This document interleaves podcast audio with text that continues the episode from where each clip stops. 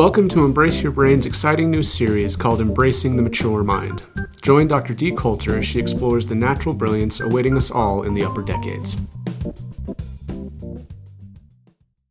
Welcome to the podcast. Today's topic grace and a fresh question. So, I'd like to add a few more tidbits to our growing collection of puzzles about what is grace and how can we manifest it, especially in the upper decades when it ought to be one of our qualities, all right. And then after that, I want to ask a question that is on my mind and describes what my mind has been like this week. When it comes to grace, I can think of two special people in my life who have stopped my breath. One of them works construction, and he's been my savior for many years. He'll fix this and fix that. And I used to have some rental property, and he would rescue me out of that all the time. And he was good at everything and quick and strong. But every now and then he would do some drywall. And that seems like a perfectly ordinary thing to do, but not when you saw Pedro do it. He all of a sudden, it was as if he was a dancer. His arms would swirl and move back and forth really quickly because it dries fast. It's really quite an art. And he was magnificent at it. But he was in a different zone. He was not talkative and energetic and just do it. He went into another zone where he just was an artist. And you couldn't really put anything else on your mind when you're watching him. It just took your breath away. And another time, which was rather comical, I had been doing stuff with Waldorf education, and I had a friend who was major teacher in the Montessori movement, and I was busy telling her that, you know, Waldorf has a lot of ceremonial activities, and, and Montessori doesn't have any ceremonial activities. But I couldn't finish my sentence because she was pouring tea for us. And she wasn't just pouring it absent mindedly like I might. She was doing it like you would in Montessori. It's an undivided focus, it's a meditative practice. And there you have it. Snack time was ceremonial. The way they taught children how to do things, it was with that same stopped, undivided attention, full of grace. And then the third piece that I could offer has to do with watching birds and fish and deer when they when they gather as a single mind and swarm or flock or race away again it stops you because their mind is more collective. It's not this i'm going to do this and i'm going to do that. There's just a single mind that lifted off of the trees and swarmed away.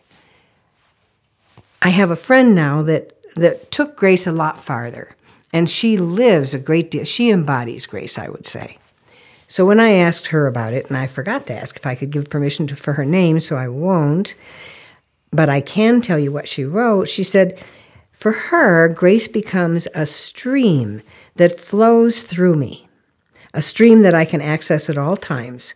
It isn't what happens to me that turns my life upside down, it's how I deal with it, how I make sense of it.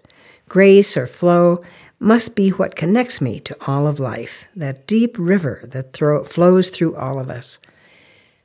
So that's today's contributions to grace. It is a mystery, it's an incredible trait to cultivate and to appreciate and to realize that in our older years we are manifesting it in many ways. In the how we make biscuits maybe or how we sweep or how we file something away, when we do it with utter mastery and we're in a zone, we're manifesting grace everywhere we go. So it is a gift, and we offer it out. So here's my other question, totally unrelated to that. Have you ever had days, I bet you have, when you're walking around and someone says, What are you thinking? And, and you have to say, Nothing. Well, now there's several kinds of nothing. There's the nothing that kicks in when you're supposed to write some stupid paper on a topic you could care less about. And there's this blank page, and someone says, What's on your mind? And you say, Nothing, because there really is nothing coming up on this topic. And sometimes we get that feeling if we have to write notes or It's our turn to correspond with somebody, and we know we should write that letter today or send that email today, and yet nothing comes to mind because it's not even incubating. There's nothing really back there. But I'm looking more at the kind of day where you can't give your undivided attention to what you're doing because part of your mind is really busy either constructing or even tearing down and deconstructing some pattern. It might be a pattern you had that has to be revisited because it's not like that anymore and you have to let go of something. Or it's a pattern that's wanting to show itself, but it's in the early stages. And so you know your mind is busy and you can't give your undivided attention to stuff in the outside world so that's a day when you better do really dumb mechanical things. You can empty the dishwasher. You can go get the groceries if it's on a list. You can do a few things, but you're not good for much. And you can have a whole day where not much is happening. But if you try to do something important, you're likely to make mistakes and forget important parts because your mind is only half there, we'd say so it could end up then, it's one of those days that is kind of like a gray day. What did you do today? Nothing. I didn't get anything accomplished. But I kind of think those weird waiting gray days are important if the idea that's percolating back there is ever going to show up. If all we do is brush it aside and ram ourselves through the day and insist on trying to pay all of our attention to the outside world, when all this is kind of going on back there, it's just going to give up on us. So I think sometimes I have to create an invitation day, which sometimes doesn't work either. But what I want to do is invite this, whatever it is, to come together. I'd like to organize some of these strangely unnamed pieces. And I want to move toward an aha where I see a pattern. So if I could just get the name of one of the little pieces that my mind seems to be futzing with, I could play with it. And if I get that, I know it's only a small part of whatever's going on back there, but I've got that one word, that one thing about not right, not right. What's not right? And I'd repeat it a lot. I'd get a rhythm for it even. And I'd see if it bubbled up and made something else happen. And then every now and then I'd back off and I'd have some more stillness so I could listen to nothing but listen and wait and see if another piece came up. So I, now I had two that I could futz with and rhythmically explore. Now, if it's an ordinary moderate size pattern, that might do it. I might get the pattern you know, in an hour or two, or certainly by the end of the day. But if it's really shocking my system, if it's going to make me rethink a lot of stuff, I could have nothing happen that day either. And what I would have to do instead, I could tell that I'm not going to get anywhere with language yet. I would find a way to spend the entire day rhythmically. I'd try to take a walk.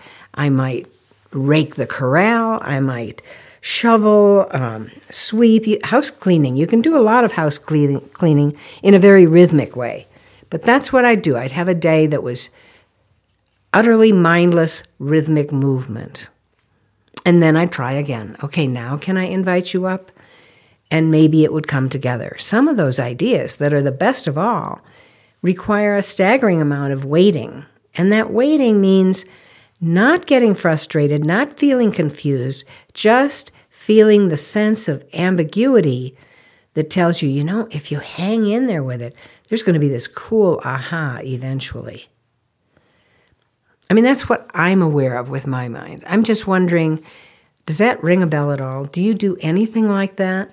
How do you bring forth new insights that go against your logic? You wouldn't have come up with it in plain common sense thinking, but when you do come up with it, it changes most everything you've been looking at lately. So I'd love to get some impressions from you as to whether this is even vaguely familiar to you. Okay. Love to hear from you. Thanks. Bye bye. It'll be two weeks and we'll get back together. I really hope you'll join me in this important conversation. Please send your comments for sharing to d at embraceyourbrain.com. I look forward to hearing from you.